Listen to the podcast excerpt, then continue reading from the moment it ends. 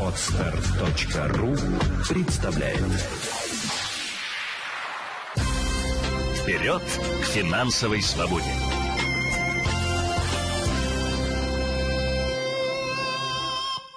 Здравствуйте, с вами Елена Феоктистова, это подкаст «Вперед к финансовой свободе». Продолжаем серию выпусков, посвященных интернет-семинару «Что нас ждет в 2020 году», который состоится 26 ноября 8 часов вечера по Москве, регистрация по ссылке под этим аудиоподкастом. Что же нас ждет в 2020 году? Мы сами видим э, с вами, что цены на товары и услуги продолжают расти. И в прошлом э, выпуске я говорила, как формируется цена на товары в нашей стране. Мы слышим с вами регулярные средства массовой информации о том, что тот или иной закон, законопроект э, подан в Государственную Думу на рассмотрение. И уже вступил в силу законопроект, связанный с внесением изменений в закон о долевом участии в строительстве. Что это означает для нас с вами? О том, что недвижимость будет дорожать. Почему? Дело в том, что э, непосредственно сам закон направлен на защиту интересов дольщиков. Он как раз-таки э, включает систему трехстороннего договора, при котором застройщик не будет получать денежные средства от дольщика напрямую. И как следствие, застройщик получит деньги от дольщика только после возведения объекта и регистрации права собственности на первый объект э, в данном жилом доме. А это значит, что застройщик должен искать где-то денежные средства на возведение э, жилых домов самостоятельно. И, э, конечно же, он будет использовать кредитные деньги, и он будет рассчитывать о том, что ну, вот срок строительства составляет полтора-два года, и, как, и значит, я должен учитывать такие-то, такие-то расходы свои кредитные, и, как, и, и получается, что квартира, которую я сдам через год-полтора, она будет стоить вот столько-то для меня, потому что я пользовался такое-то количество времени деньгами. И значит, мы с вами можем сказать о том, что инвестиции на долевом участии ушли в прошлое. Правда, сейчас некоторые застройщики еще и э, находят лазейки для решения этих э, проблем. Более подробно об этих лазейках я поговорю именно 26 ноября, но тенденция она такова. Инвестиции на долевом участии в строительстве уходят в прошлое. Второй момент, который следует учитывать. Цены продолжают расти. Почему? Потому что у нас, к сожалению, и не справляется не справляется экономика страны с тем, чтобы обеспечивать э, все свои потребности. Увеличен НДС, вы знаете, да, и он, расходы на этот НДС легли, конечно же, на предприниматели, а предприниматели э, переложили этот расход на потребителя конечного. Отменены ряд налоговых льгот для э, малого и среднего бизнеса. Например, я как предприниматель еще в 2018 году платила облегченная, так скажем, налоговая нагрузка у меня была в связи с тем, что и вид деятельности не, небольшой, и сам бизнес небольшой. А, я взносы, связанные с фондом социального страхования в пенсионный фонд и другие, я вносила небольшие. Однако эта скидка в 2019 году была отменена, и сейчас я оплачиваю по полной а, все, что полагается по налоговому кодексу. И в 2020 году это, эти показатели будут расти, потому что государство будет их индексировать ежегодно. Опять же, увеличивается нагрузка налоговая на предпринимателей, которые дают, э, а это на малый и средний бизнес, которые дают, собственно, рабочие места э, другим людям. А что дальше происходить будет и что дальше происходит уже сейчас? Какие посылы на сегодня есть? Сокращается рабочая неделя. Что это означает? Это означает, друзья мои, что мы с вами будем зарабатывать, конечно же, меньше, потому что ни одно производство не будет платить те же деньги э, за э, меньший объем работы. Как бы нам, нас не убеждали в обратном э, наши э, господа из э, правительственных структур, к сожалению, э, законы рынка, они таковы. А, и это делается как раз-таки именно для того, чтобы сохранить жизнь предприятиям, потому что сейчас идет не только кризис перепроизводства, но и сырьевой кризис уже а, дышит а, активно в спину. Только вопрос времени, когда он а, разовьет себя в полную мощь.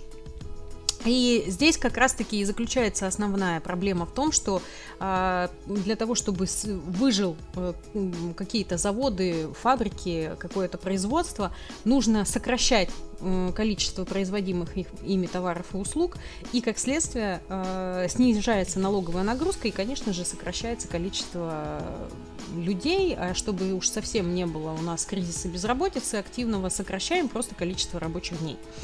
А, нужно отметить о том, что с юридической точки зрения право менять количество рабочего времени есть в Трудовом кодексе. Оно было еще введено там, в 2008 году, когда началась первая волна кризисов уже в 2000-х годах а, для того, чтобы защитить э, население и помочь предприятиям справиться, минимизировать риски безработицы, а, были, были внесены такие возможности в Трудовой кодекс, как вводить неполный рабочий день на рабочих местах. И каждое предприятие вправе это делать э, до сих пор на полгода. Можно ввести неполный рабочий день, перевести всех сотрудников на полставки, платить им меньшую зарплату и, как следствие, платить меньше налогов. Но вот эта история, связанная с тем, что в обязаловку ввести четырехдневную рабочую неделю, она как раз-таки о другом. Она как раз-таки направлена на то, чтобы принудительно заставить э, людей работать меньше и, как следствие, меньше зарабатывать. Я не думаю о том, что это позволит э, людям лучше жить, честно говоря. Я все-таки склонна думать о том, что это, наоборот, ухудшит качество жизни населения, ну, людей в целом, потому что все те э, шаги, которые предпринимает у нас правительство, они все направлены на то, чтобы увеличивать разрыв между олигархической структурой, очень богатыми людьми и средним классом и дальше Э, дальше те, кто идет ниже. А раньше средний класс и во все, вообще во всех э, политических структурах ставка всегда делается на средний класс, потому что этого населения всегда больше, да, и если у среднего класса все хорошо, то и в целом у государства все неплохо. Однако в нашей стране на сегодняшний момент идет защита именно интересов олигархических структур, к сожалению, а не э, среднего класса, потому что те действия, которые предпринимаются, они направлены э, на снижение уровня и качества нашей с вами жизни. И это вы можете взять даже вот по каким-то таким простым вещам, какое количество э, там как, как, куда можно было поехать отдохнуть раньше, на какую сумму можно было позволить себе отдыхать. Если сумма изменилась, то если сумма и не изменилась, то есть раньше могли себе позволить отдыхать там на 50, 70, 100 тысяч рублей, то сейчас вполне возможно, что на эти же деньги и можете себе позволить отдохнуть, однако тот отдых, который вы можете купить, он уже стал гораздо ниже качеством, да, потому что а, цены растут, а зарплаты у нас не повышаются, и бизнес тоже сложно развивается. Стагнация сейчас идет во всех сферах.